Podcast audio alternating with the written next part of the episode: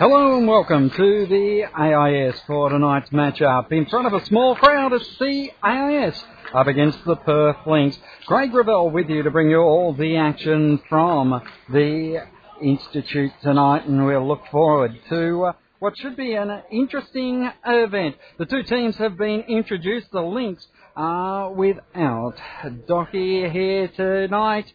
And as oh, the national anthem plays in the background, we'll hear from the coaches here. This is Sport Radio, AIS Basketball. Well, Dean Kinsman, another trip at home up against the Perth Lynx, and probably the girls would be uh, buoyed by the fact that Doc, a major part of the Lynx team, isn't going to line up. That'll give them a bit more confidence that they can do it today. Yes, certainly. Uh, it's an interesting thing with so many new players in our group, they don't really know who she is. So uh, we're looking at that as a positive because uh, sometimes you can take your foot off the throttle if a, if a key player's out and you're not as, as not as pumped as you should be. So uh, we've tried to just concentrate on what we want to do this week and, and be upbeat defensively, and uh, hopefully we can uh, take that into the game tonight. You've gone with that young list only with the four really established players coming back this year. How have you found the majority of the girls have worked into the program? Look, I've been uh, pleasantly surprised. I think defensively we've shown a good good level of intensity already. Our pre-season form was pretty good, uh, which was encouraging. It, it, takes a little while to get settled to, to playing for premiership points, and uh, the girls had a couple of good moments and uh, had a good start on the first game, and last week was a good education on the road. Um, hopefully back on our home court this weekend with two two tough games and one tonight against Perth. Uh, look for a really good showing and get those girls to settle early and, and get into and get into the game early. Fouls have been a problem and uh, is always a problem with a young team that the AIS keeps bringing out here. But how do you get them to curb their temper in those first few minutes? Yeah, a little bit of that's anxiety and, and trying to stick to the scouts. They're trying to probably, uh, you know, just that little bit extra pressure. They're working too hard instead of uh, that little bit of control and, and placement on the floor, positioning. And that's what we've been working over in practice over the last three or four weeks in particular.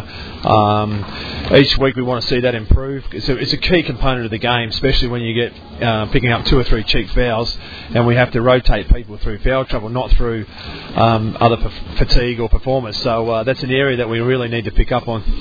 Well, wish you all the best tonight. Thanks very much. Well, Joe McKay, long trip over here to the Institute, but the girls look like they're ready for a big one. No, it's not really a long trip. I think this is about halfway to where we never go when we go to Townsville, so that's the horror trip. Uh, always good to come to Canberra and play the play the students, um, just to see where they are and where the future of our Australian basketball is going. So I think it's well handled by Dean. Always represents a challenge to us, uh, probably because of the playing personnel that we that we have. Um, but we're getting better and we're uh, looking forward to perhaps a pretty exciting game tonight. Unfortunately for the Lynx, no Doc. How long till she'll be back on the court? Uh, Docky was right this week. She had a thigh strain last week, got rid of that pretty quickly, rolled her ankle on uh, on Tuesday pretty seriously. Had some miracle treatment, was a chance to come across. Probably not play tonight, but we decided it was better to take uh, better to take it easy with her and make sure that she's right for next week. Now, for the team coming over from the west, who are some of the locals in here we should keep an eye out for? Uh, well, at the moment, all of them are locals other than the import, Janetta Brown. So, really, all of them are, uh, are local kids. Um, because really only Diana and the importers uh, are not from Western Australia. But look, there's some exciting kids there. I think have a look at um, the three starting guard positions, which is uh, Malpass, Mercer, and Moyle, the three M's, because uh, I think they have some exciting talent. It'll be a couple of years, I think, until we can get the best out of them. But we're building towards that, and hopefully they can show their true colours tonight. Uh, and as well as build upon or create a good career for themselves in the future. Well, all the very best.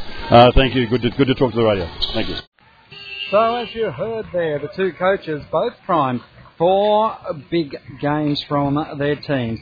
Lining up for the Lynx, it'll be number five, Melissa Moyle, number nine, Katie Tucker, number ten, Danielle Devine, number 11, Emma Loeb, number 12, Emma Pass, 15 is Carly Boyanek, then it's 20, Brittany Morgan, 22, Janita Brown, 23, Kate Malpass, then it's 44, Rebecca Mercer, coached by Joe McKay.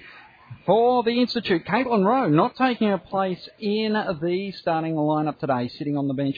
And unfortunately for Caitlin, being diagnosed with glandular fever. So hopefully she'll be back in three or four weeks if all goes well.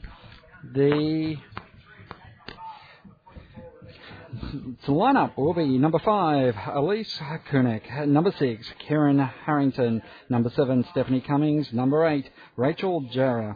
Number nine, Tess Madigan. Number 11, Katie Gaze. Number 12, Michelle Joy. 13 Elizabeth Cambridge. Cambridge. Number 14 is Kelsey Island. Number 21, Rosie Moult. And 23, Bree Farley. Dean Kinsman, the coach of the AIS with Nicole Island, Rebecca Dick in the assistant and scholarship roles. Lining up for the AIS, first of all, out into the centre is Tess Madigan. In fact, no, it's not. It's Rachel Jarry. Madigan is out there though, just outside the circle, coming. Then it's also Ireland and uh, the 21 of Rosie Moult. Getting ready for the jump ball, moving into the centre is Carly Boyanik.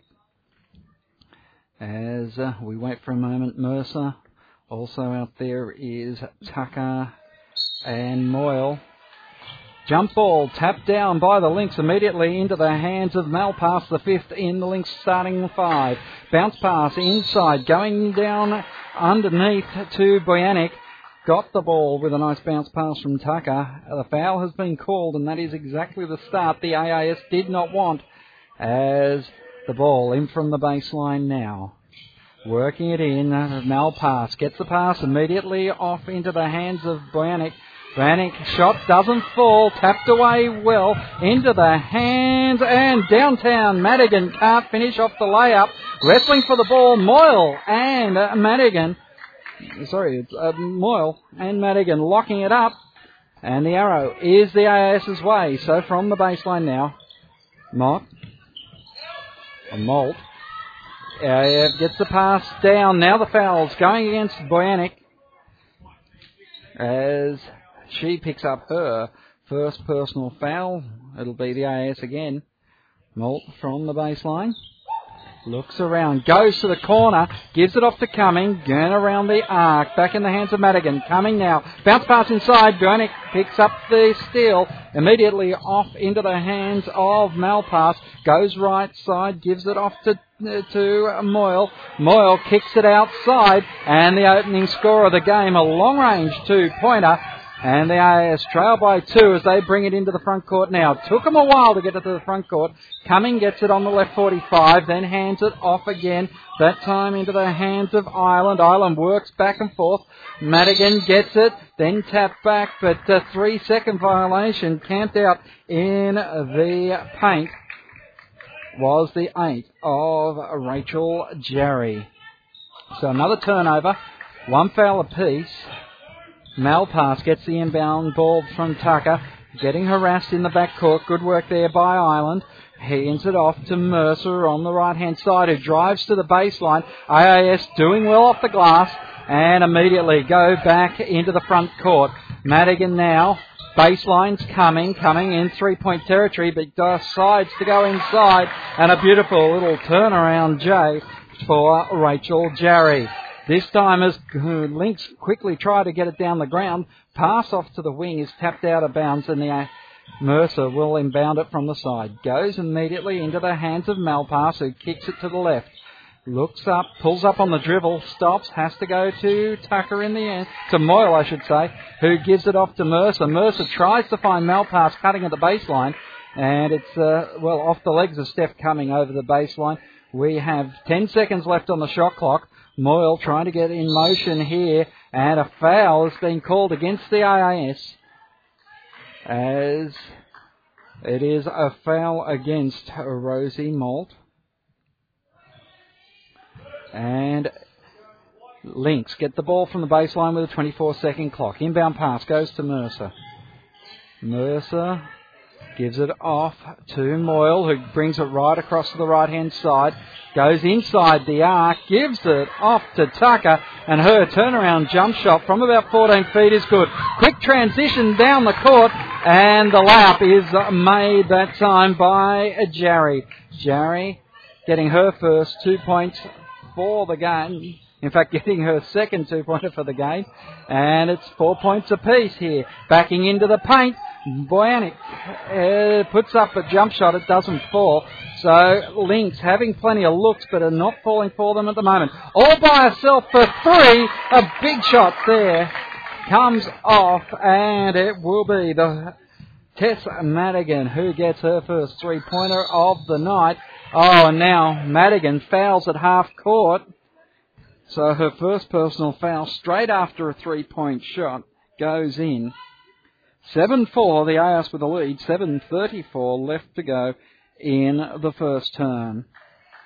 AIS doing double duty this weekend, backing up against the Caps on Sunday. Inbound ball goes to Malpass. Malpass working around, cuts left, tries to get away that time from Kelsey Island. Island does enough though to put her off the shot. Island brings it forward now inside to Jarry. Jarry tries to do her own rebounding that time and is fouled. Jarry will, I think, go to the line for this one. It'll be a personal foul.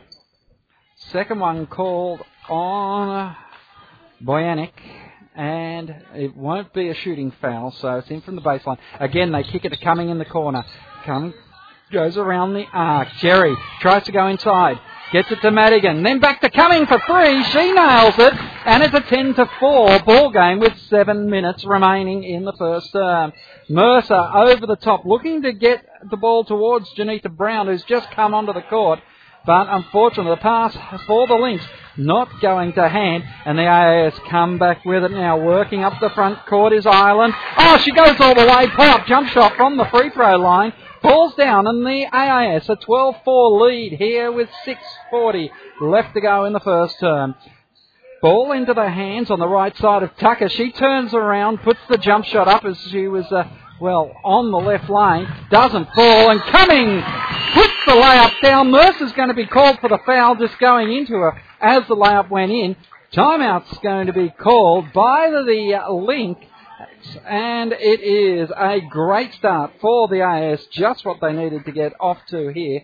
After a couple of fouls early, they've got back together here and uh, really put on a great run, leading the scoring with five points at the moment for the AIS is the number seven of Stephanie Cumming with that layup and also three point shot.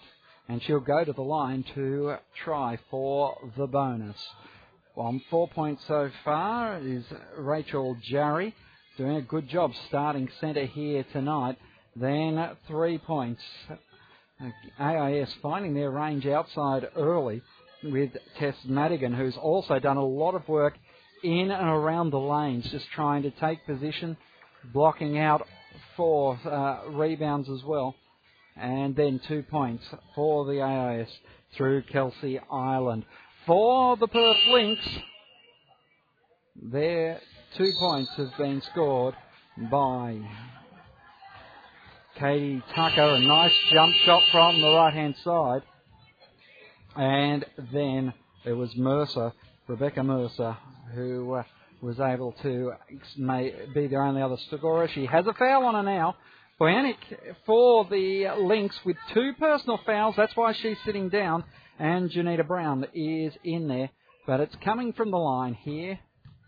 Six minutes 29 to go. And the bonus is made. So Steph Cumming goes to six points for the Institute here. And they lead 15 to 4 as the Lynx go back into the front court. Bounce pass to Mercer on the left lane. She's back forward, just got coming away, but the jump shot didn't fall. Doing the uh, rebounding there is Moult. Goes right side to Island, gives it off onto the left to Jarry, and Jarry now with six points for the game. AIS out to a 17-4 lead. Six minutes to go in the first term. Tucker goes left side, gives it off, and you change to pass, pass, finds Brown, but Cambridge, has come into the game, rejects the shot, and the AIS get the ball in the front court. Not now to Cambridge. Cambridge, though, can't get the shot to fall, and the ball back into the hands of Brown, who kicks it to the right hand side, gives it off to Mercer. Mercer, oh, she went to the centre, then went right again, gave up on the dribble, though, and this time uh, it looked like Brown had stopped and then went again. Cambridge got faked in on it, just kept the body moving there, bumped her, and, uh, well, it will send the 22, Jonita Brown, to the line to shoot for two, and this will stop a big run here for the AIS if she can get the points on the board. First ball in the air, rattles ooh, off the front back of the iron, eventually did fall. It wasn't pretty. Second shot almost away with 5.33 left on the clock here in the first term. Second shot's good, and it's 17 points to 6 here as Katie Gaze gets her first minutes in the game. Steph Cummings sits down. Moult has to go a long way to get the ball into the. Well, in fact, it was Jarry to Moult. Gets it down baseline to Cambridge, and Brown has been called for the foul. She's not happy with the call. Crowd here likes it, and that'll send Cambridge to shoot for the bonus. So, Cambridge only been on the court a couple of moments. And fortunately, the jump shot doesn't fall. Gets it to Jarry. Jarry, outlet pass that time into the hands of Harrington. Harrington backs away, then works around the arc on the left hand side. Uh, Gaze goes after the ball hard, gives it back to Harrington, outside to Moult, and Moult bangs down a three. And the AIS on a real roll here. Halfway through the first term, they're leading 22 to 6. Mercer this time can't take the pass, it was a bit too hot. And the ball is over the sideline. Subs coming in as Moyle returns to the floor as Mercer and also Malpass sit down. I didn't see who else went out there, but I can see now that it is uh, Brittany Morgan out for her first minutes of the game. So, Sport Radio basketball here at the AIS Training Hall. Welcome you back to another season. It'll be Michelle Hocking and Simon Peters with the Caps AIS game on Sunday for you as the AIS are getting a bit of a confidence booster here. And turnover in the front court for the AIS. Tucker, though, just throws the ball over the baseline as the foul was called on. Well, I think that was Bree Farley who'd only just got out there. No, it's in fact on Elizabeth Cambridge. So Cambridge comes straight off as her second foul is called. Also sitting down is Rosie Moult. So at the line, Brown, as the AIS with, uh, well, the fifth team foul of the game sends the Lynx to the line with 4.40 left on the clock in the first term. It's 22 to 6. First shot offline, second shot not from Brown, and Brown quickly moves along here to three points for the game. AIS finding full court pressure from the Lynx as they inbound the ball now. Oh, the ball rolls off the foot, but Gaze is able to recover, goes through the hands, eventually getting inside that time to Kunek, and Kunek can't get the layup to fall and Tucker brings it back down the floor. Going to the right was pass, comes back left, looking for Brown, low post left side. Cumming gets a hand in there, taps it over the baseline, and the AIS will have to defend. 11 seconds left on the shot clock as uh, inbound ball from pass. Looking around, couldn't find anyone. Eventually goes to Tucker. Tucker bounce pass off to Moyle. Moyle tries to get a screen, that time from Brown away from Cumming. Gets away from Cumming that time, but the AIS get the rebound when she can't finish off the layup. Eventually down the floor and a good little one-two between Jarry and also Kunek and the AIS extend their lead. 24-7 here. 3 minutes 47 as Lynx set up again. Inside to Brown. Brown just puts up a prayer. She was out of position for that layup. And the AIS get it back. Gaze brings it down the floor. Gaze and Cumming. There's an old combination from 2007 uh, working together. 2007 2008 working together here in the 08 09 season. The jump shot didn't fall from out in three point land, and the Lynx try to uh, get the ball back. It's Tucker down in the paint, but this time, unfortunately for the AIS, leaning over her was Alice Kunek, and that will be her first personal foul. That'll send Tucker back to the line, and uh, well, it's uh, easy charity here if the AIS are going to keep turning over those simple fouls. Tucker makes them pay with putting the first through. 3 minutes 19 seconds left in the first term. Second shot on its way. Rattles off the iron, eventually falls, but, uh, well, whistle on the play as the shooter comes out, heading back into the game, or in for the first minute, is Davini. So yes, now under a bit of pressure in the backcourt. Harrington has to work hard, gives it up to Cumming. Cumming found, set up in the corner. Kunek and Kunek just banks it in off the glass from three point land. Oh, a bit of a party shot, but it came off. And the AIS move ahead. 27 to 9 here. 2 minutes 54. Three point shot by Moyle. Rattles off the iron. The AIS doing extremely well off the glass here. Defensive rebounds looking good. Cumming, dumps back, gives it to Gaze as she ran the floor. Gaze's shot falls short. Brown does the rebounding immediately to Moyle. Moyle, oh, was taking off down the floor, but now it was Cumming and Brown who uh, were in the back court for the Lynx that just uh, collided together. Brown put a bit of a shove on there, and uh, well, the refs quick to uh, pick that one up, and they've called the foul. AIS to get the ball in the front court now. AIS inbound, Cumming quickly gets the ball inside to Harrington. Harrington gives it off for Gaze for three rattles off the iron, and uh. Venny gets the ball back for the Lynx. Goes down the court immediately into the hands of Malpass. Malpass works around the arc, and oh, collision there. I uh, think the foul's going to go against Madigan, and again, be shooting two. So if that's Madigan, it'll be her second foul.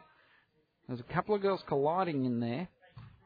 So I think uh, they haven't given it to Madigan. In fact, they've given it to Katie Gaze, and Gaze gets her first personal, but Malpass misses the first. 27-9 here with 2 minutes 23. AIS will be wanting to close out this quarter as Malpass, no, it is in fact the AIS making the change.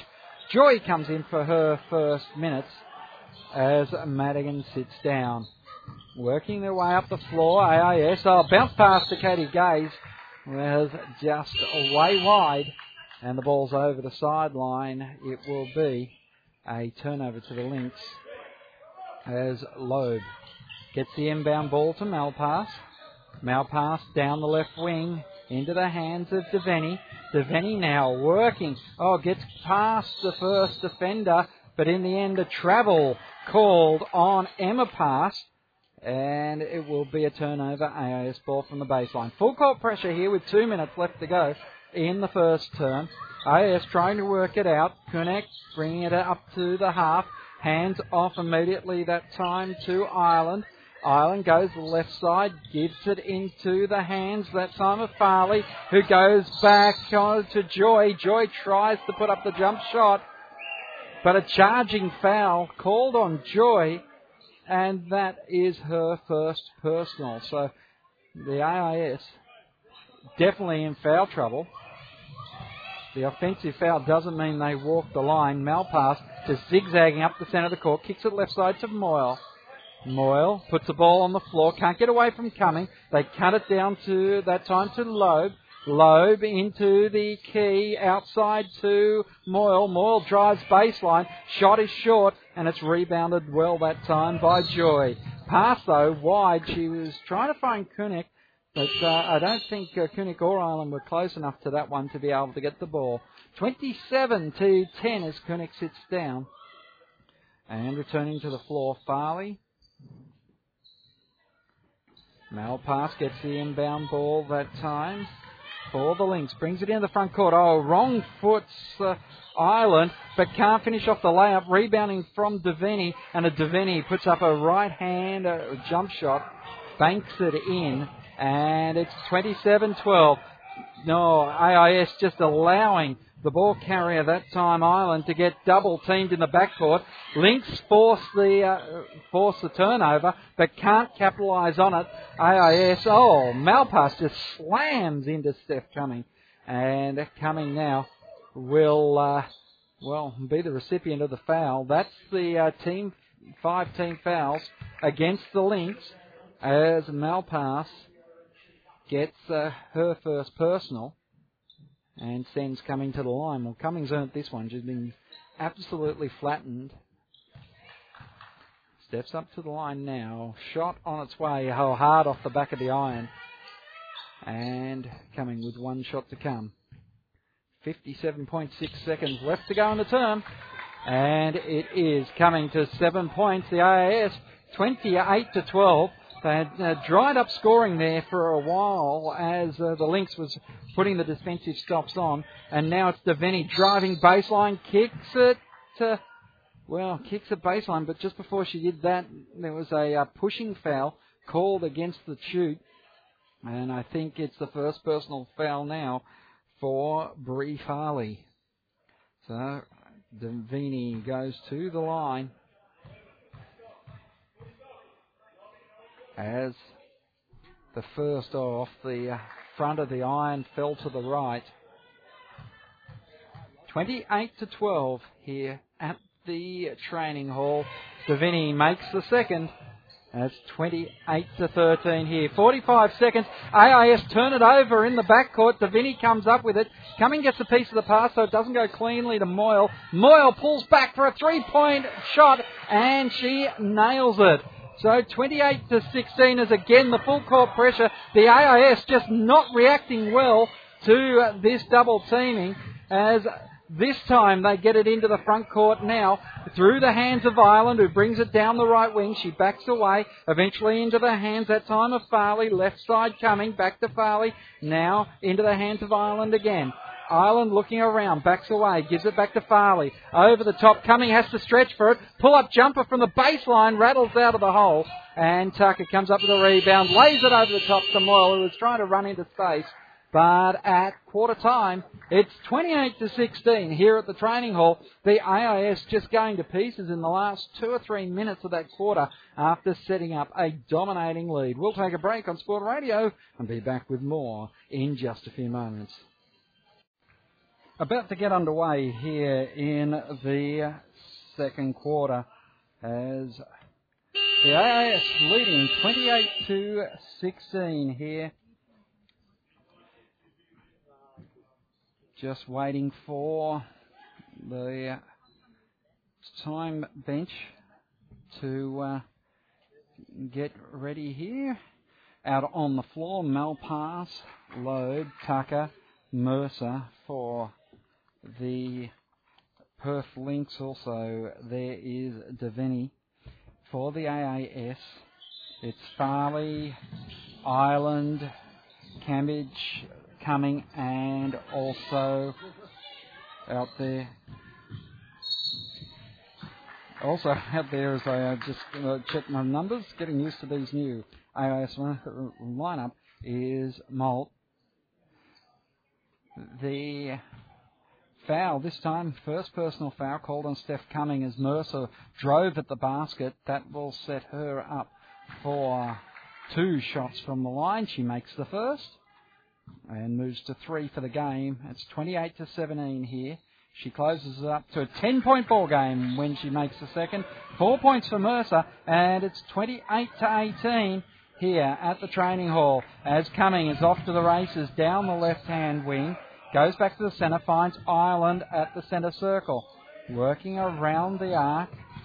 Goes, oh, pulls up on the dribble, has to eventually give it to Bree Farley. Farley pull up jumper from about 14 feet, and it is good. 30 points to 18. The AIS Cumming gets a hand in on the pass. Mercer has to go back to track it down. Mercer works around to the right hand side, gives it off left hand elbow to Devaney. Then it's outside to Tucker. Then it's low. Back to Tucker. Inside ball. Oh, foul has been called on Kelsey Ireland. Uh, Coach Kinsman not happy on that call. And Ireland gets her first personal foul. As uh, Inbound ball from the baseline. Oh, stolen by Farley, who brings it up into the front court. Kicks it over now, gives it off to Malt. Malt goes back to Farley, Cambridge, but the foul has been called that time on Loeb, who slapped the arms of Cambridge, which spilt the ball over the baseline, and it will be an AIS ball. Cambridge, oh, thought it was going to go to her. Instead, it went to Farley in the far left corner. Has to go out to Jarry. Jarry's shot. Oh, big piece of the arm that time. Malpass just, uh, well, absolutely slapped it, and uh, no call. They said it was all ball that she touched, though the AIS again from the baseline. 17 seconds. Cambridge in the paint. Oh, lost the dribble as she went for it. And this time it's Loeb who uh, is called for the foul in the traffic in the key. And that will send Cambridge to the line to shoot two. Coming back in, Voynich. And also Moyle for Davini and Loeb. So as uh, they again, Cambridge makes the first. In fact, misses the first. Second one, oh, rattles off the back of the iron. Eventually comes down and falls straight through. Didn't even touch the net in the end. 31 plays 18, 8 minutes and 46 to go in the half. Oh, it's Mercer. Beautiful work around Farley. She went right, left, and then got a layup around the body of Farley and in. Uh, 11 point ball game, 31 20, as Farley over the top to Cambridge. And Cambridge, oh, this time Tucker just was uh, careless, slammed into Elizabeth Cambridge's arm, and that will see her go to the line again. 31 20 here as Tucker gets her first personal foul of the game. So giving Cambridge some practice at the line at the moment, and she doesn't mess up that time.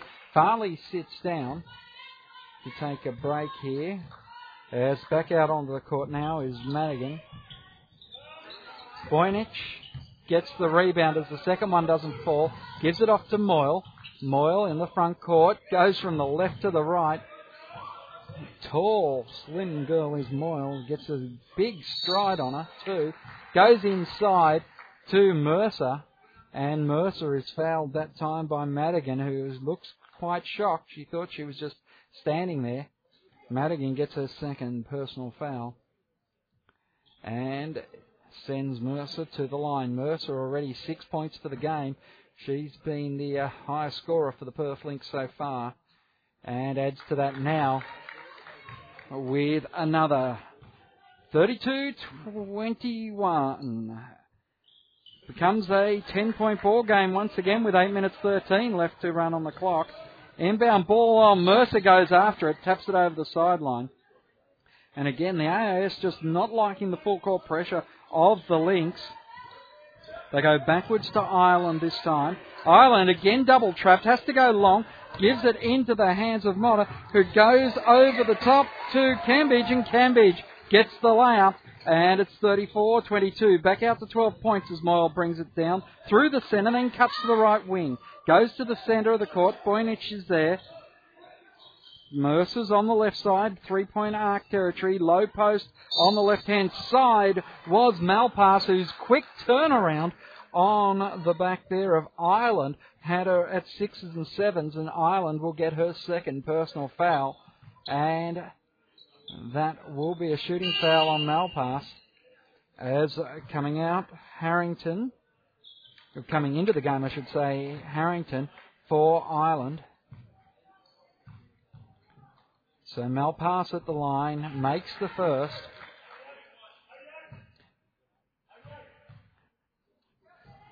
Second is in as well, and with 7.46 on the clock, it is 34 24 at the training hall. AIS still with the lead.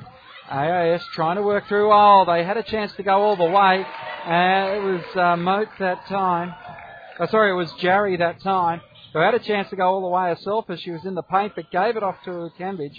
Cambridge was good enough to get the layup in. 36-24 as Mercer's jump shot that time doesn't fall. AIS in transition. Jarry, oh, just left the layup on the underside of the glass. Malpass, kicks it quickly to Tucker on the left wing. Tucker pulls up in the key but has it stripped. Moult that time over the top gets it down the court, and the layup is good from Harrington. 38-24 with seven minutes left to go in the half. And Malpass goes to the left-hand side, kicks it to Moyle. Moyle, wrong foot smote that time, drives to the baseline, can't get the jump shot to fall. Madigan takes off on the rebound after she wrestles it away, pulls up on the left wing, kicks it across to the right hand side. Oh, Moult just uh, tried to hit it to Harrington. In the end, oh, it was tapped away, they said. I thought it was a backcourt violation, but they're playing on. Cambridge gets in the paint, and Cambridge is becoming the destroyer. I think Cambridge there is going to be spoken to, though, because she slapped the ball through. No, we're going to have a couple of subs here. It's Boynich, Moyle, and also Lobes, uh, sorry, and, uh, and Tucker sit down. Heading back out on the court, Morgan. Uh, pass. No, Boyich didn't sit down in the end. So Morgan goes inbound to Malpass. Malpass comes down the right wing, gives it off that time to pass, pass to Boynich. Boynich just comes straight down. Oh, and Cambridge has been called for the foul that time. It's a tough call. Cambridge is now on three personal fouls with that one, and she'll sit down straight away. Coming back out into the game is Alice Kunek. So, at the line as the AIS with five team fouls again find themselves watching the Lynx at the line as Brannick makes the first 40 to 25 shot on the way it's all net 40 to 26 here with 6 minutes and 15 seconds left to run in the term yes. Well, Harrington brings it down. Look away past the Madigan, who had a foot on the line on the right hand wing. Doesn't fall. Mercer gets the kick from Morgan. She goes down the court, gets it into the hands of Pass. Pass forward and backwards, but again stolen away. That'll be the second steal from Moult. Moult goes to Harrington on the 45 right side. She backs away. Boynick gets the inbound ball, and well, jump ball is called as uh, as that time Kunek tries to lock it up straight away. We have a timeout called by the AIS as Dean Kinsman wants to have a chat to the teams. It's pink ribbon round here in the Australian Defence Force. WNBL and uh, all this weekend, all the rounds. Uh, at all the rounds, you'll be able to purchase a pink ribbon to support the Cancer Council. So uh, you can check out more information on Pink Ribbon Day which is, of course, the 27th of October at pinkribbonday.com.au, the WNBL supporting Pink Ribbon Day in 2008. So, as I said at the start, it's a small crowd, but it has been building up right from the get go. A good number of the AIS men's team here supporting in uh, in their AIS singlets and giving the AIS a good cheer along, and at the moment, with good reason, a 14 point lead here with 5 minutes and 47 seconds left to go in the half. Although the AIS, with five team fouls on them, can't afford to uh, keep this foul rate ticking over. Just looking at quarter time, and the foul count on the AIS was uh, was 14. In fact, no, it wasn't. It was nine to five. Sorry, was the foul count. Uh, inbound ball goes to Harrington, around to Kunek. Kunek gets it to Madigan. Oh, Madigan's pass. It uh, was intercepted that time by Ma- uh, by uh, Morgan. Ball bounced out of play, so the AIS get it back. Harrington, inbound ball, goes to Madigan on the baseline. Moult tries to drive baseline. She was the Mercer in the way. Eventually, the shot goes up on the buzzer for the 24 second shot. It doesn't fall. Morgan does the rebounding, brings it down, goes right side to Boynich. Boynich now gets it into the hands that time of uh, pass, pass, shot doesn't go in, but the rebounding Boynick was able to get it back. She puts it up again. AIS just uh, get last touch on it as the shot doesn't fall, but it's over the baseline. And 21 seconds on the shot clock. Cumming comes in now for Madigan. As the ball from the baseline bounce past to Boynick on the left on the left hand side. She drives baseline. A layup doesn't fall. Getting the rebound was the AIS that time through Jarry. Moult gets it in the front court. Then goes to Harrington. Harrington goes from the right to the left. Gives it back off to Jarry, then to Cumming. Cumming gives it to Kunek. Kunek goes back to Jarry. Jarry finds in the paint. Oh, three second violation. As uh, it was Moult to Jarry in the paint, and Jarry was camped there. 40 plays 26, 4 minutes and 51 seconds left to go in the quarter. Pass inbounds, bounce pass over to Moyle. Moyle brings it down the right wing, goes to Brown now. Brown pulls up on the dribble at the arc, then goes back to pass, but a whistle on the play as uh, there's a headband that's, or some sort of necklace or something that's uh, lanyard that has hit the ground here. I'm not quite sure what that was, but uh, inbound ball from the side. Play was pulled up because that was a, a risk to the players. It was just on the edge of the key. Moyle goes to Mercer, top of the key. Mercer, oh, just had coming back away enough that she could put the jump shot on. It didn't fall. Coming up with the rebound that time was good work by Harrington. Gives it off to Gaze. Gaze cross court. 4 3 was Cumming. And coming, unfortunately, couldn't get the shot down. Morgan boxes out in front of Gaze and gets it. Hits it down the floor. Pass. Oh, pass just tried to get a bounce pass off to Brown. AIS get the turnover they couldn't finish off Cumming that time, couldn't get the layup, but they have got the foul on Morgan.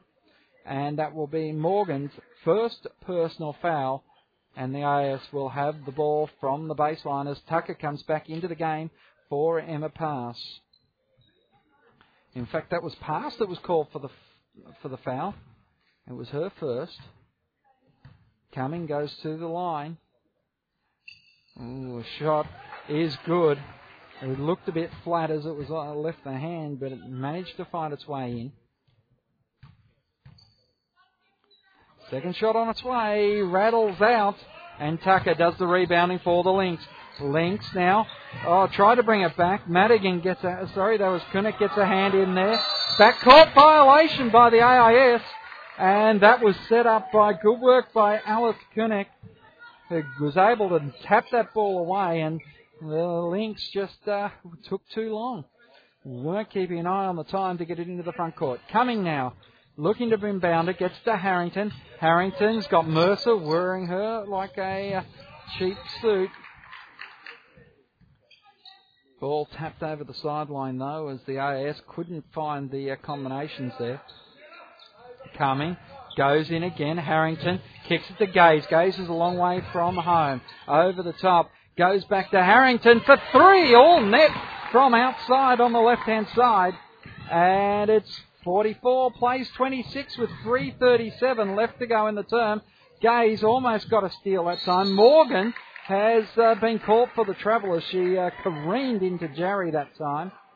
And it will be an AIS ball from the baseline as the turnover is affected. AIS working it out Harrington gets across the half. Mercer all over her. Hands off to Gaze. Morgan tries to get a touch on there. The blocking foul that time called on Kunek. So an offensive foul has been called. And a turnover to the Perth Lynx. That's the second personal foul for Alice Kunek. As sitting down now will be Rachel Jarry. Tucker inbounds the ball to Moyle. Moyle being watched by Cumming. Moyle works through the centre circle, then goes straight to the left hand wing, long way from home. Comes back now to the right hand wing, but all doing it well away from the three point arc. The high pass that was going over the top towards Malpass was tapped away that time by Kunek and it is AIS ball again. They get it to the front court quickly. Gaze gets a good screen, takes it into the paint, goes outside, gives it to Moult. Couldn't get the shot to land. It's good work there by Kunek doing the rebounding off the glass. but not in the end able to control it. And Lynx are off down the floor once again. Look away, bounce pass outside to Morgan. Moyle pulls up on the three point arc. I think she had, no, they've called it a three. I thought she had a foot on the line. 44 plays 20, no, they did call it a two. So with two minutes, 30 seconds left to go in the half, it's the AIS setting up once again. Gaze has the ball at the top of the front court. Drives in down the left hand lane. Shot doesn't fall. And Brown does the rebounding for the Lynx. Gives it off to Moyle. Moyle goes on down the right wing, then goes left side, gives it to Morgan. Further into the corner was Tucker, trying to back into the paint. A three second violation, though, is called on Malpass, who was just camped on the wrong side of the left lane.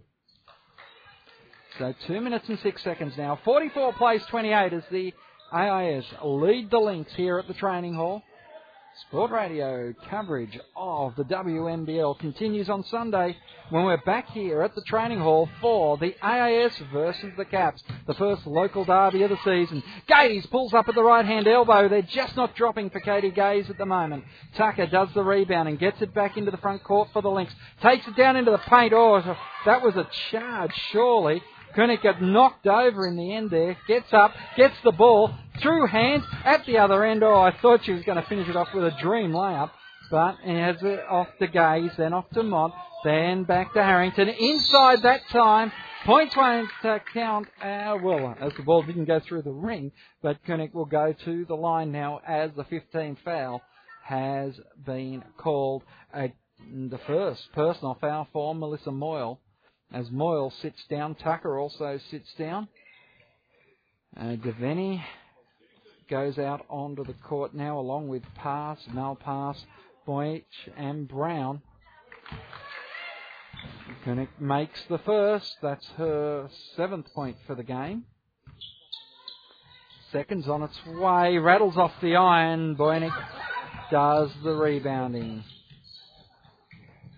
Oh, Pass was long into the front court, tapped away by Bree Farley, and the Lynx have it from the side in the front court. Gives it immediately off to Malpass. Malpass looking around, finds Boynick. Boynick goes straight down the centre this time. Oh, the foul hasn't been called against Boynick, even though she just drove straight through uh, Kunek that time. It's been called against Rosie Moult, who was said to have stepped in from the side. That's her second personal, and Boynick goes back to the line for some easy points. Oh, not so easy in the end. Just banged that off the back of the iron. As Boynick makes the second, and we're 45-29 with a minute 14 left to go. Ah, yes, get it in the front court quickly. Oh, look away pass goes out towards Farley. Farley over the top to Harrington. Harrington gets it quickly onto Kunek. Kunek back to Harrington now. Harrington working around the arc. Thought she saw an opening there down the right hand lane. Goes back off. Foul has been called on Devaney, and Devaney will send Farley to the line. So Farley now looking to add to her points total for the game. First shot off the back of the iron. 45 plays 29, 54.8 seconds left in the first half. Second shot rattles again off the iron. Boynick comes up with the rebound. Boynick gets it down the court, into the front court now in the hands of Devaney. Devaney goes right side to pass. Pass, works around to the left hand lane, pulls up on the dribble, has to go with a bounce pass. Oh, eventually slapped away by uh, Alice Kunek. And it will be a Perth ball with seven seconds left on the shot clock in from the side. High ball into Boynick who finds an unfettered pass to the basket along the baseline. And that was too easy with 27 seconds now left in the half. 45 plays 31 as Perth have rallied. And, oh, Devaney, I thought was all ball that time, but Harrington is going to go to the line here. Well, that is uh, Luxor Fortune, as in fact it wasn't Devaney called on that foul, so it is Malpass who was called for her second personal foul. A pushing foul, so I think Devaney looked around because she thought she was clear, but the whistle wasn't on her. Missed the first of the free throws. Second on its way, all net. And that is the sixth point of the game for Karen Harrington. Now pass on the left hand side with 13 seconds left to go in the half. Just running the clock down as she shuffles up towards the three point arc. Cuts to the right, now tries to go straight up the paint. Oh, manages to find an opening, does a 360 as she was at the charity stripe and nails the jump shot. So at the long break here, the AIS still leading 46 to 31 with an interesting second half to come here on Sport Radio. This is AIS basketball.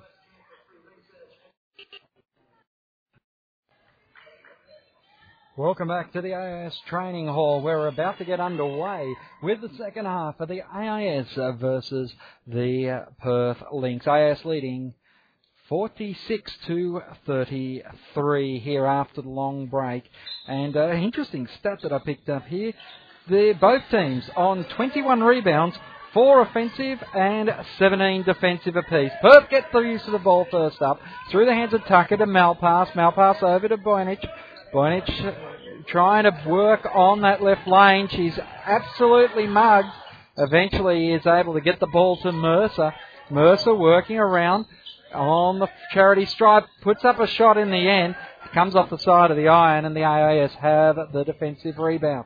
As they work it forward, Ireland, Ireland gives it off on the left hand side, giving it over to Madigan. Madigan, well, goes the one two with Ireland and down in the paint she manages to put up a, big shot from underneath the basket and that will see her go to the line for the bonus as the foul.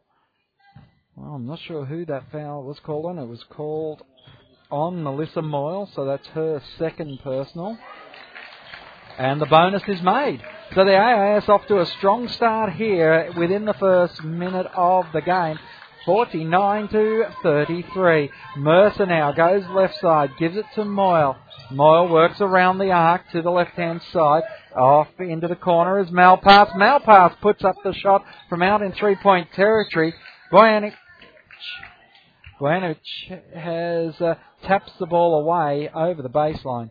And the AIS will get it back. Cumming, inbounds the ball. Ooh, Ireland eventually gets control of it brings it down the left wing, gives it off that time to Madigan. Madigan again, working around, goes back to Ireland. Now the ball's into the hands of Moult. Moult back to Madigan, and Madigan nails another long range two. Had a foot on the line. It's 51-33 as the AIS really starting to make some work. Oh, Malpass getting up off the ground, almost trips over, uh, trips up. Steph Cumming. Boynich puts up a shot. No one there to do the rebounding for the Lynx, and the AIS quickly bring it down the floor. Well, the pass missed the cutter of Jarry, and eventually it uh, goes back to Moult. Moult, well, gets the ball from Cumming, then back to Ireland. Ireland has the ball slapped away. Malpass just getting frustrated there. And at 51 33, Malpass gets her third personal foul and Cumming will inbound the ball from the sideline.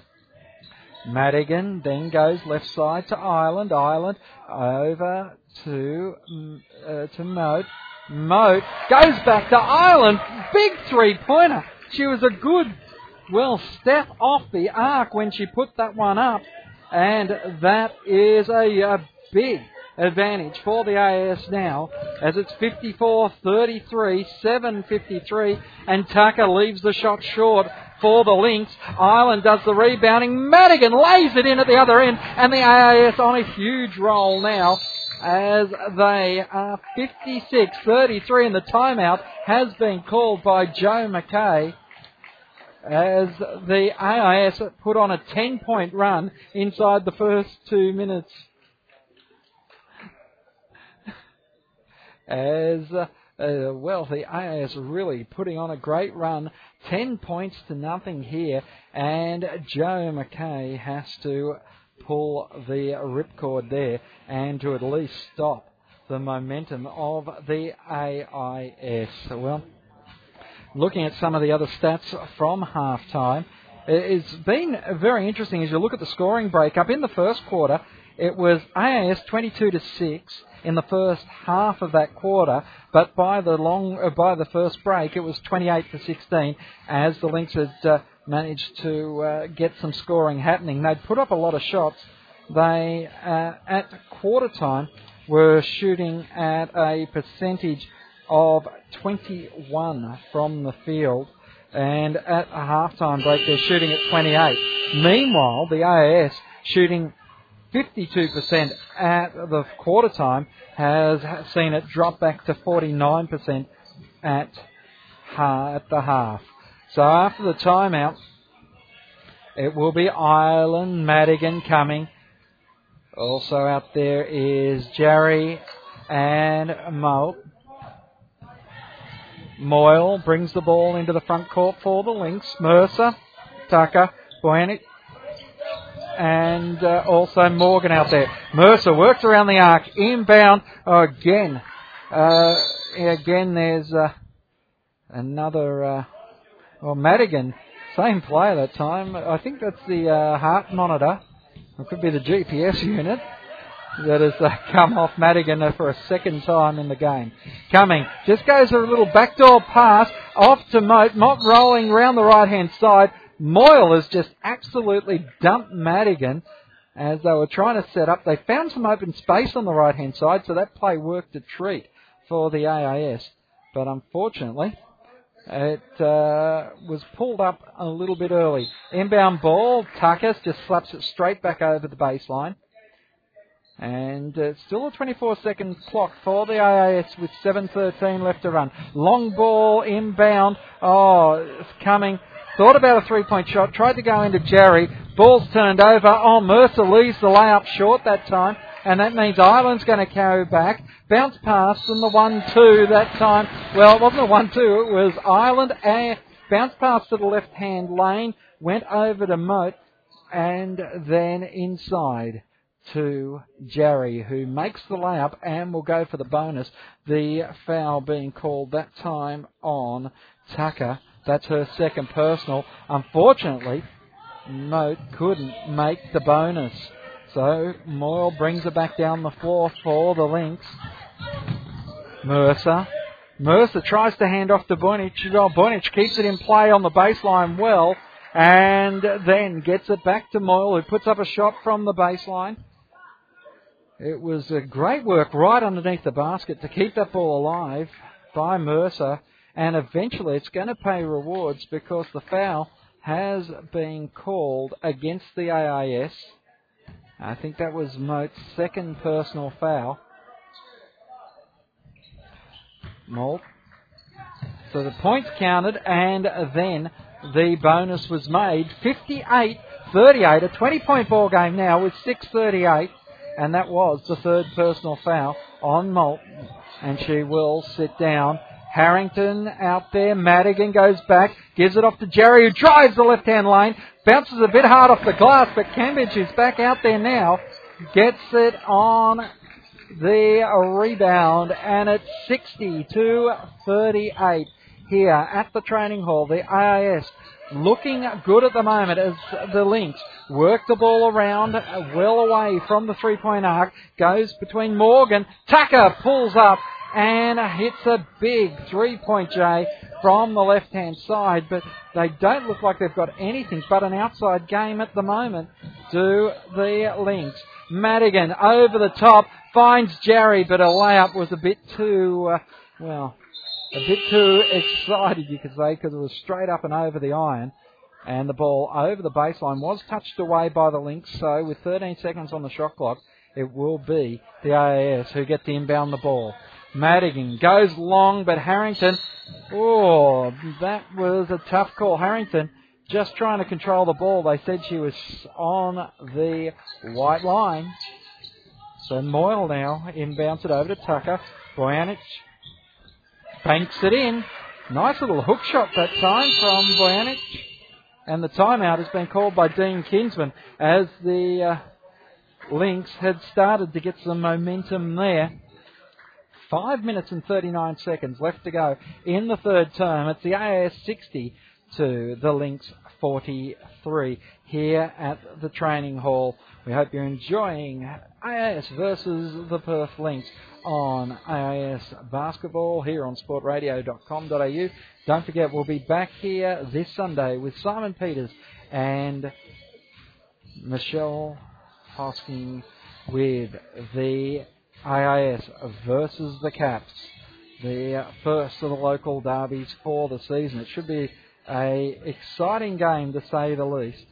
And we're looking forward to bringing you all the AIS and Caps Homes games throughout the season on sportradio.com.au. Point scorers at the moment, leading point scorers for the AIS, well, Elizabeth Cambridge with 12 points. She, uh, at the half, had had. Uh, I'm looking at the wrong sheet here. At the half, she had only had 5 minutes 34 of game time. Leading game time, Steph Cumming and uh, Rachel Jarry. Rachel Jarry 14.49 and Cumming with 13 minutes. AIS from the backcourt now. Bounce pass from Madigan. Gets into the hands of Jarry. Jarry pulls up on the three point arc left side. Goes back to Harrington. Harrington working around the perimeter. Kicks left. Goes off to Madigan. Madigan works it around, gets it to Gaze. Gaze pulls up on the three point arc, had a toe on the line. It was only going to be a two, but it didn't fall in. And Moyle does the rebounding. Kicks it to the right side. Right 45, Tucker. Can't get the shot away. Goes to Morgan. Morgan outside. Goes to Moyle. Inside to Blanich. And Carly Blanich has got the two points as they're back to 15 now, the Lynx. 60 to 45, 4 minutes 53. Jarry goes to Madigan who drives baseline, hands off to Cambridge, and Cambridge makes another two. She has 14 points for the game, leading scorer on the floor. Elizabeth Cambridge, the number 13 for the AIS. Tucker over the top to Bojanic. Bojanovic, oh, and Cambridge has been called for the foul. That's her fourth personal. As Bojanic put up the shot, fell to the ground. I didn't think Cambridge had done much in the way of uh, impeding her, but it was enough. And it will see Cambridge sit down and Bojanic go to the line. So frustrating for the AIS.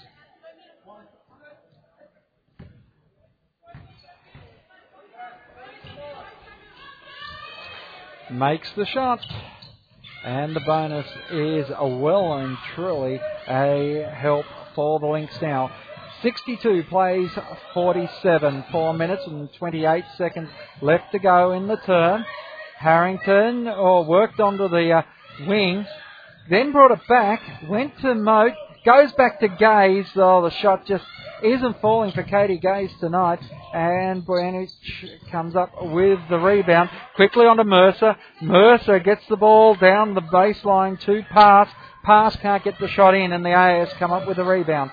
62-47 still. As Gaze has it, four minutes left to run on the third turn. Going right side, goes back to Gaze, over the top, in the paint, Jarry. Jarry tries to put up the hook shot, and in the end, the AIS will get the ball back. Only six seconds left on the shot clock though, because the uh, hook shot didn't actually hit the ring. They're trying to call for a uh, a sub here as Farley goes in. So Farley, no, Cummings subs in for Madigan. Coming inbound ball to Harrington. Harrington's only got, oh no, they have reset the shot clock now. So Harrington goes to Cumming. Cumming, oh, has absolutely ripped to the ground by Moyle. And a couple of teammates get over there in the form of Farley and also Harrington to help Cumming pick up. That's the second time Cumming's been uh, absolutely run through. And that will be the 15th foul against the Perth Lynx of the quarter. So Cumming will go to the line. She's holding her elbow at the minute. As ooh, the shot just off to the right. Cumming now. Looks around. Shot is good.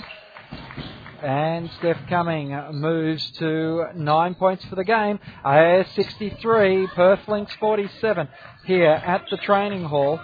As now over the top, oh, Malpass tries to get it into Boynich. Gets touched, but Boynich goes after it. Oh, pass falls over as she gets the ball. It's tapped away that time by Farley.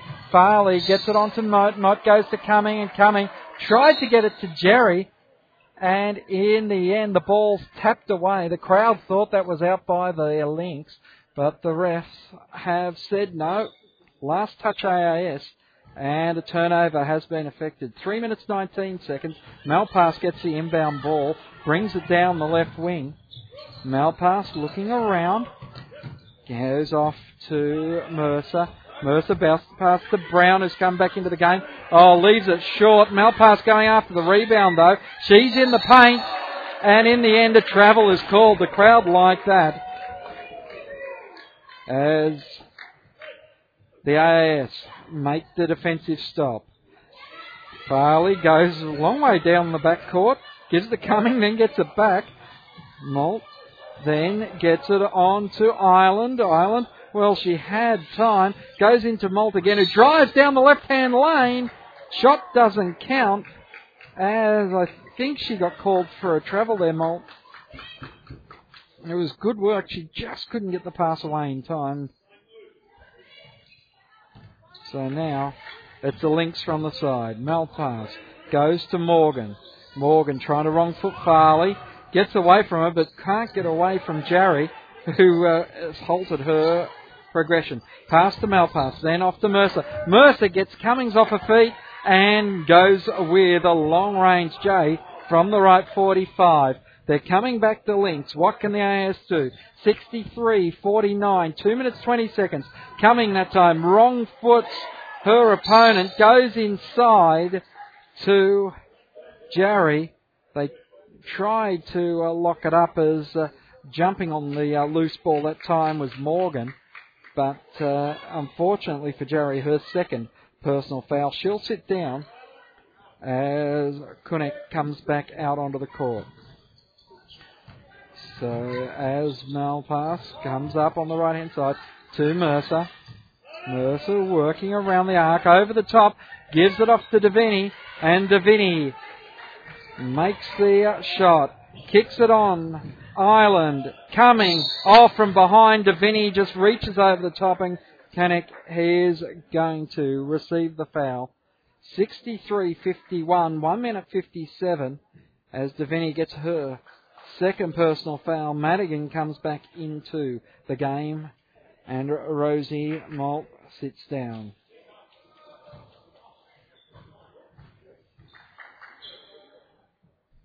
At the line, oh, Kunek can't make the uh, first fall.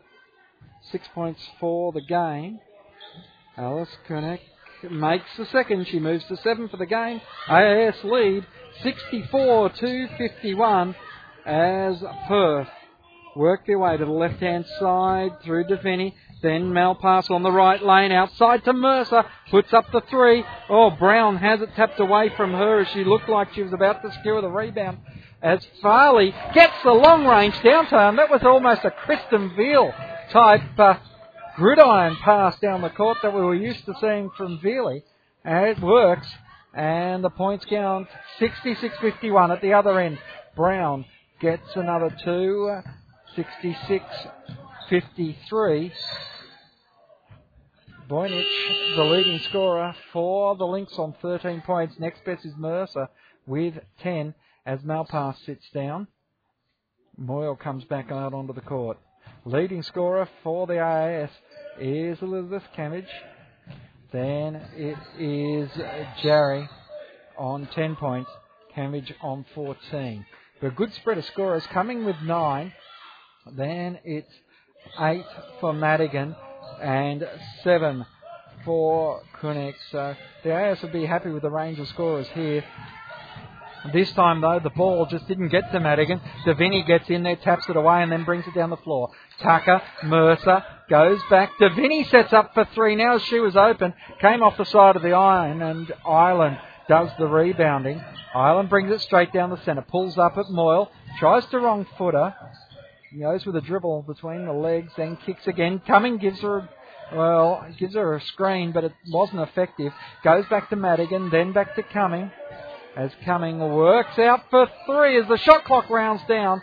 Air ball, tried to keep it alive, does the AIS, and on the 24 second shot clock, Madigan hook, uh, sorry, there was who hooks it in, and Kunek now goes to 11 points for the game. It's 68-53 as Mercer tries to do it all herself, and the turnover is affected as she can't get it to drop in the hole. Great work by the AIS there, not giving up in the end as Farley goes right side to Ireland, back to Madigan. It's been scrappy in parts, but the AIS starting to gel together as a team. Madigan takes it all the way that time and can't get it to drop as three quarter time is upon us and the AIS lead 68 to 53. It has been a, a very good quarter for the AIS who has accelerated their score. Leading scorer on the floor, Elizabeth Cambridge with 14 points. Then it is Jarry with 10, 9 for Cumming and also Kunek. Then it's 8 points for Madigan, 6 points uh, for Harrington, 5 points uh, out there for uh, Ireland. Then it's 4 points. Uh, so also, also 6 points out, yeah, Harrington and Ireland on six points. No, Ireland on five points. Four points is for Farley and three points for Moult. For the Perth Lynx, as I mentioned before, their leading scorer is Carly uh, Boyanich. That's Mercer with 10. Eight points, the next highest, is for Melissa Moyle. Then it's uh, seven for Tucker five points apiece to Devaney, also for um, Brown and Malpass. So 68-53 as we get to the final quarter. And, uh, well, it's an interesting one. The AIS in the first five minutes of that term advanced their score from 46 to 60. Meanwhile, the Lynx went from 33 to 45. Then in the second part of that quarter, it was only eight points each, so it was it was uh, basket for basket in that last five minutes. 68 plays 53 at the final break, and uh, well, both teams not wanting to break from their collective timeouts. Shooting percentage, the AIS still shooting from the field at 49%, 55 from the three-point arc, and from the charity stripe 45%. For the Lynx, it's 34% from the field, 29 from outside, and 83 from the free throw line. The foul count, the all important foul count, is 19. Uh, well, 19 apiece. So both teams have uh, earned the ire of the refs. AIS have the first use. Cumming outside to Ireland, well downtown, hits the side of the iron, Cumming goes long. Oh, I think Ireland now vice, uh, forced on a backcourt violation as Cumming just sort of threw it back into court. Morgan was there to harass Ireland, but, uh, well, the AIS turn over their first use. Moyle gets the ball. She comes right around up to the arc now, and then around the arc. She went from right, left to right, then right to left. Devaney Back to Tucker, who gets into the key, but then looks for the outlet pass. Devaney goes to Brown. Brown has it tapped away from Madigan, who gets it to Cumming Back to Madigan, now into the hands of Moore. Moore gets it back to Farley, who drives up to the left lane. Shot doesn't fall, but uh, Moyle does it enough to get the ball back on the rebound. Goes back, slaps it away. Farley shoots again off the iron that time, and Moyle does the uh, rebounding. Moyle brings it down the floor, left hand side to Morgan.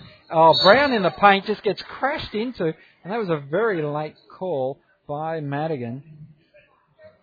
And Madigan, her uh, third personal foul.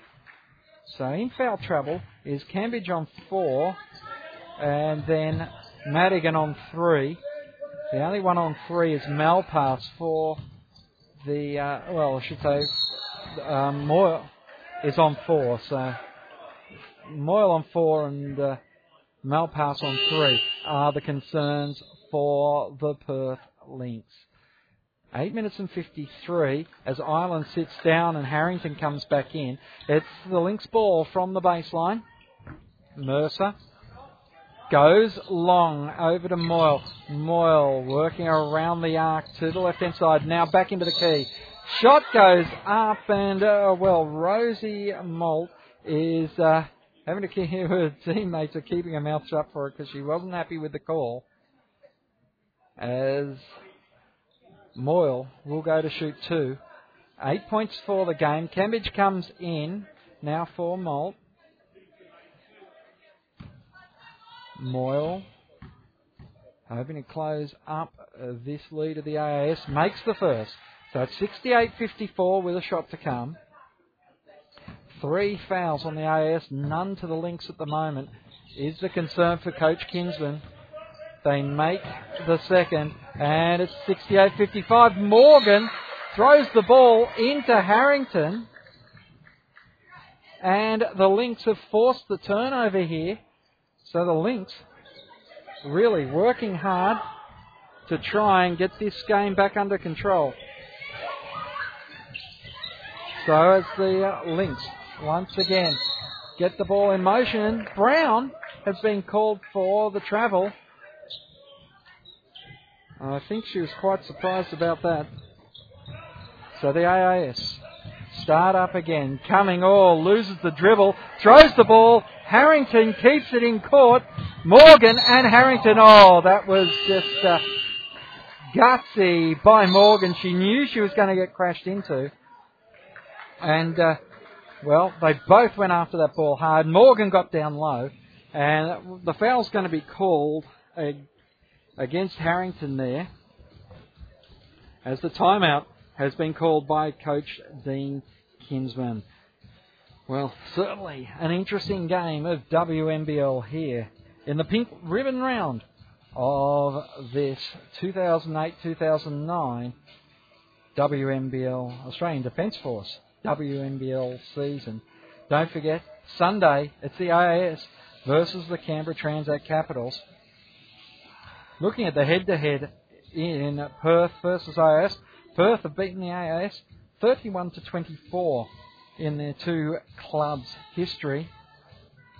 And then on Sunday, well, the head-to-head, the Caps 24 to the AIS 13 in their head-to-head battles.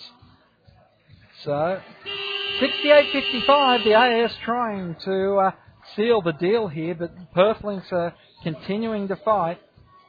It has been a uh, a great game so far for AIS fans, but they need to finish it off here. Otherwise, it is uh, going to be a waste. You might also try to have a look at some of the other games around the country. Three games in progress at the moment. Moyle pulls up on the jump shot, can't get it to drop. Cambridge comes down with the rebound. She pulls up at half court, hands it back to Harrington. Harrington goes over the top to Farley. Farley off to Madigan. Madigan lobs it into Cambridge. Cambridge, the shot will drop, and Mercer will get her second foul in the process. So Cambridge will go to the line to extend her points advantage. It's 16. Cambridge has with a shot to come. 70 plays 55 as Farley sits down now. Cambridge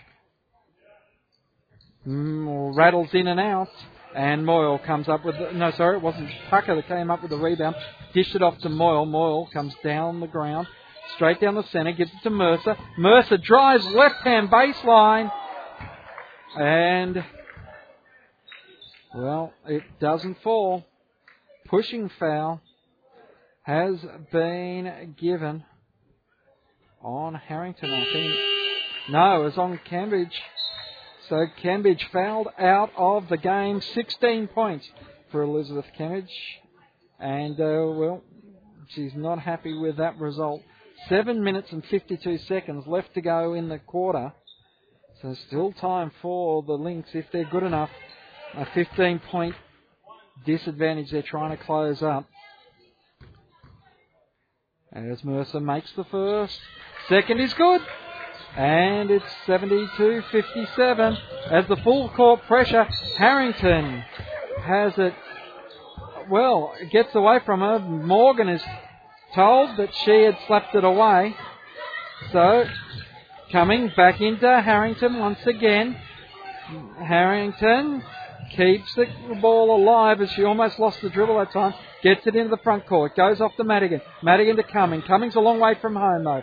It goes back to Harrington who hands off to Gaze who tries to settle it down. Gaze turns around, drives at the basket, then gets the pass off to Moult and Moult makes the shot count as the Lynx find themselves back to that 15 point disadvantage. This is Mercer.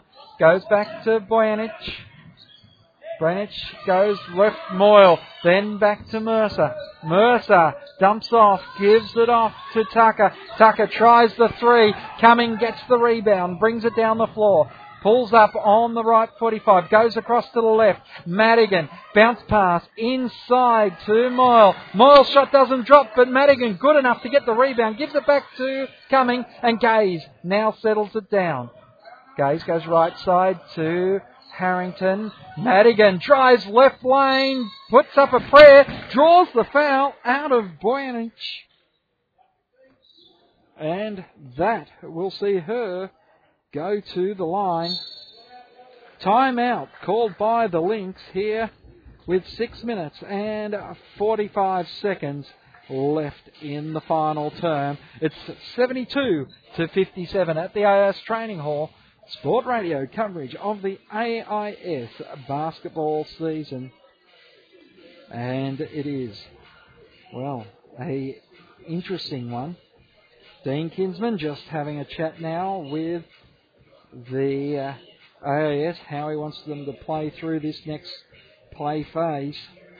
The AIS sitting on 14 fouls, but importantly, out of the game is their leading point scorer in Elizabeth Cambridge. 72 plays, 57. And since the uh, last break, the AIS have put on four points to the Perth Lynx, who has also only managed to amass four points in their time on the floor. So KK's just getting uh, some final instructions from Nikki Island there as they walk back out.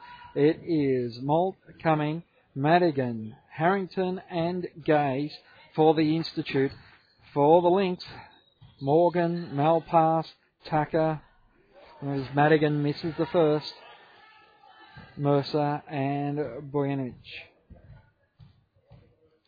Second shot, all net. 73 plays 57 as the ball inbound to Malpass.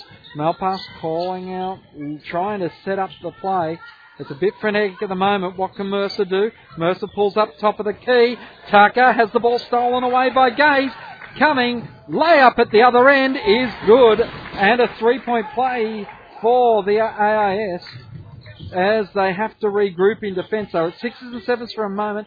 Boynovich looks like she was going to fake the three.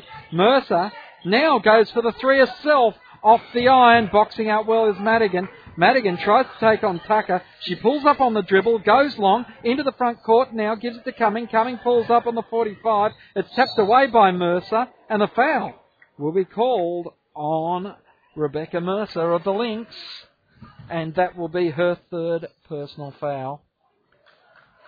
Cumming hit the ground again. That's her third time on the floor this afternoon, or this evening, I should say. Inbound ball.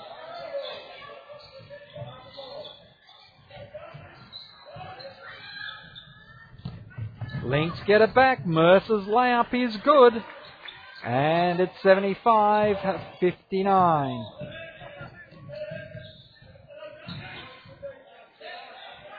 Cumming in the front half. Now off to Harrington. Harrington on the 45. Working around, gives it to Cumming. Cumming gets the ball back, drives at the basket, and the foul is called on Deviney. So Deviney now picks up her fifth, well, sorry, her third personal foul. 75 plays 59 as Cumming and Harrington sub out of the game. Ireland back in along with Moult.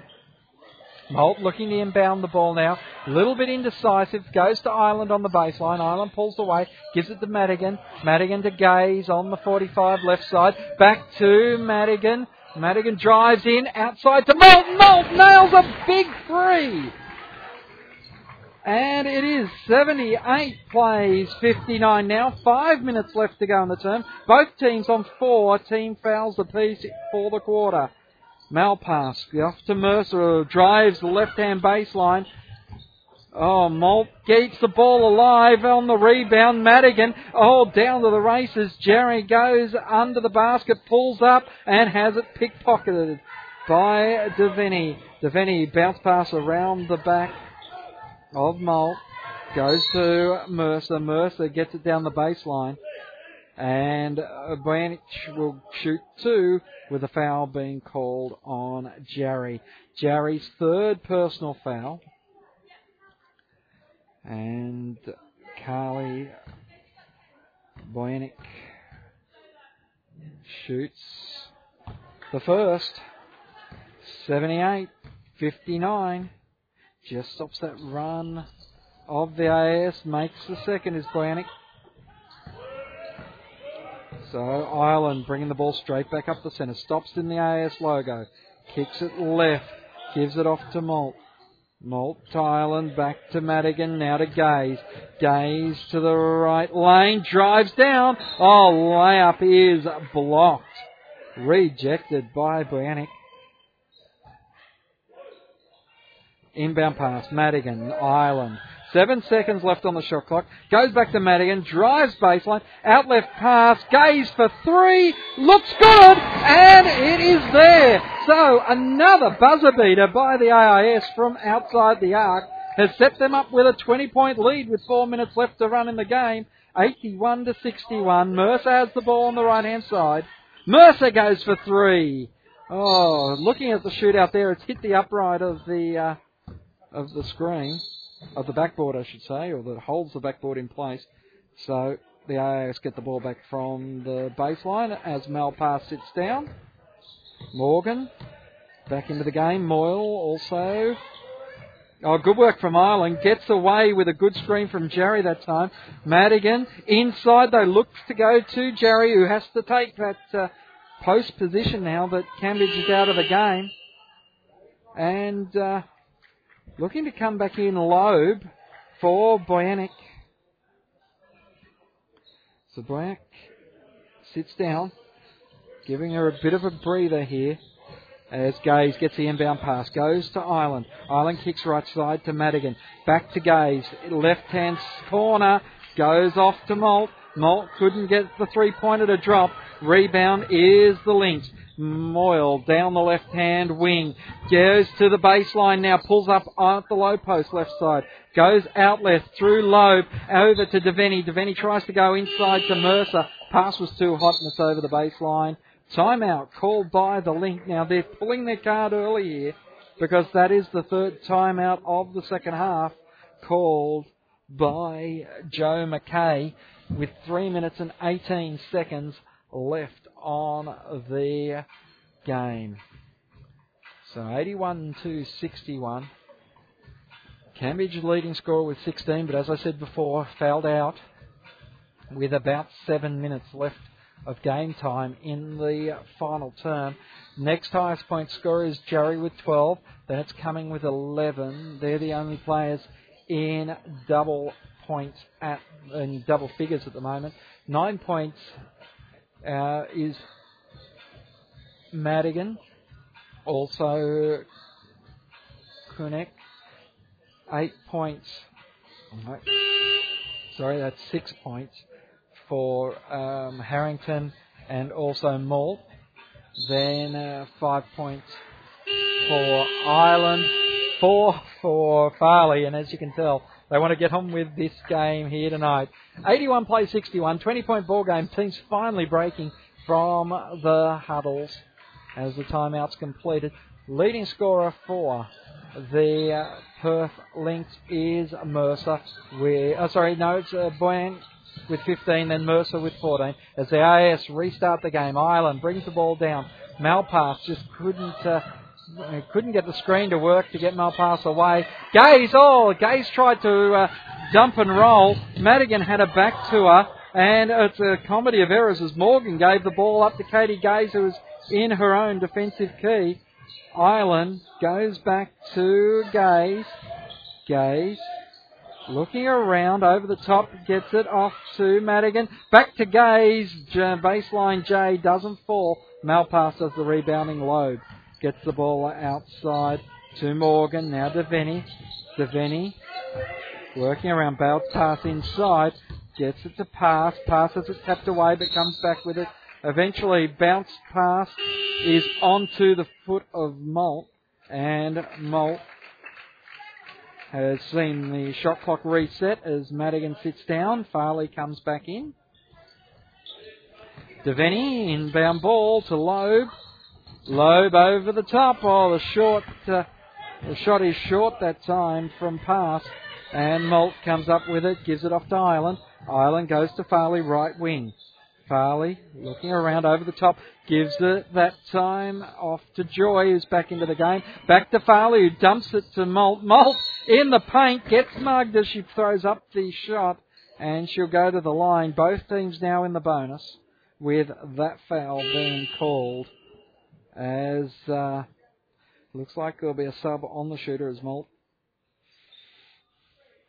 is about to take her two shots. The foul being called on Loeb.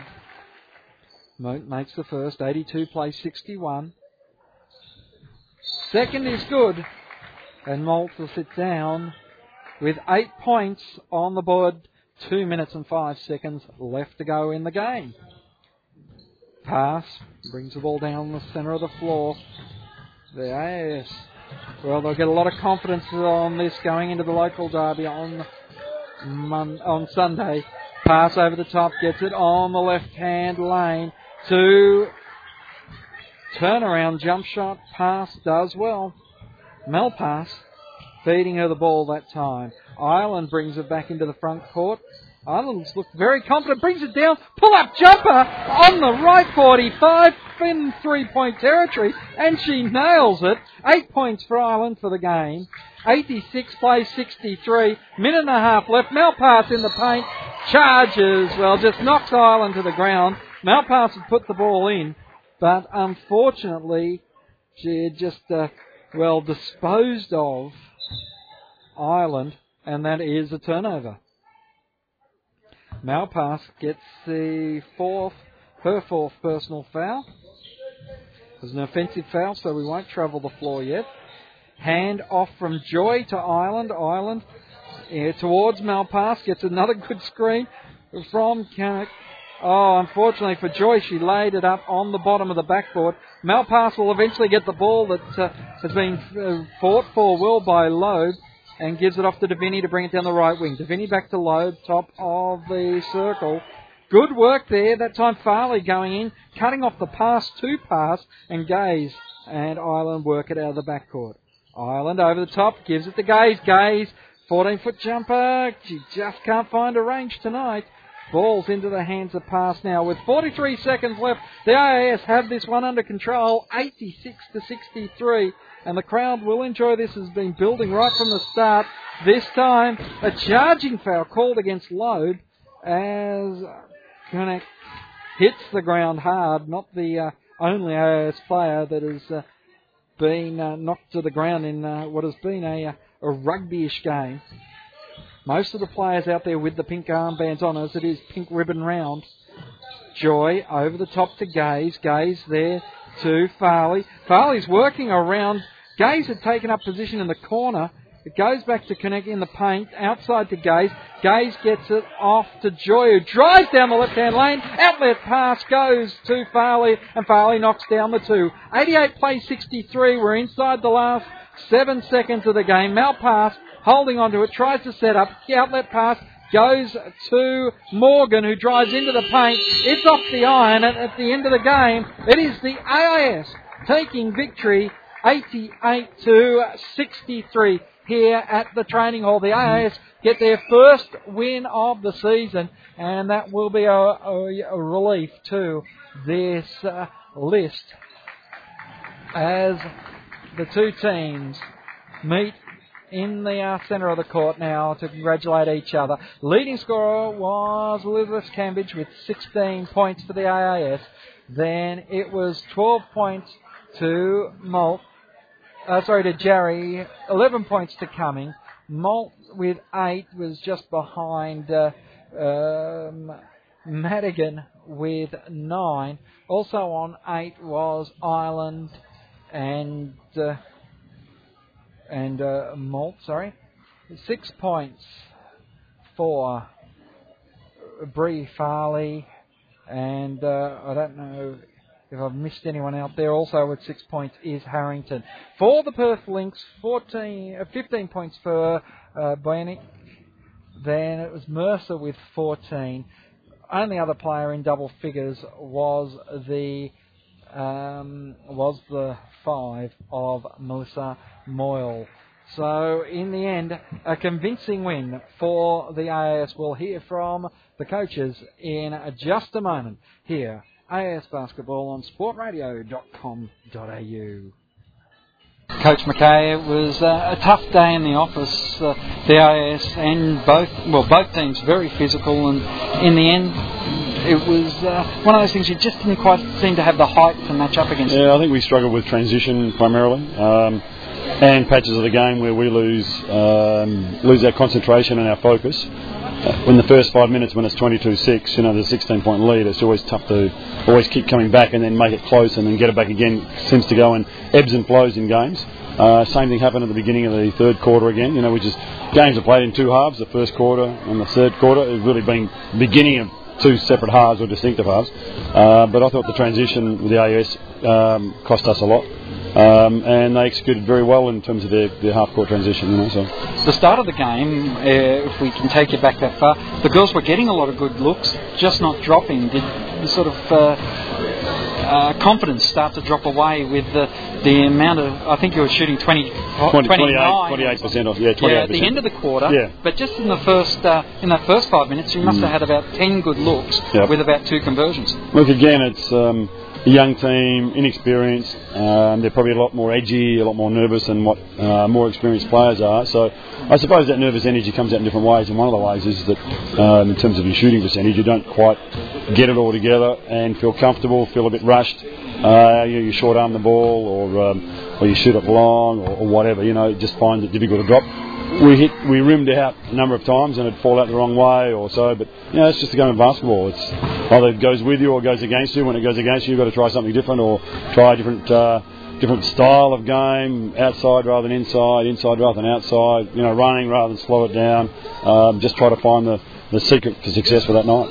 I guess the patches give you a lot to draw on, and that's what you can work towards, I guess, for the rest of the season. Oh yeah, we've had lots of very good patches. Look, the great bunch of kids. Uh, you got to learn to win, and it's getting to a stage where we want to get some wins on the board now. We don't want to wait until next week or the week after or so. Um, but yeah, as you can see, you know, pretty young, pretty inexperienced. We've probably got four players, five players would be playing their either between their second and their um, and their fifth or sixth game, you know, ever. So when you think about that, uh, I know the AIS kids are probably in a similar category some of them, but they train together five days a week. Uh, they're always together. They're, they're constantly as a team and as a group. You know, we have people that are working. Uh, we have one or two players that are full time, I suppose, that are, from a playing perspective.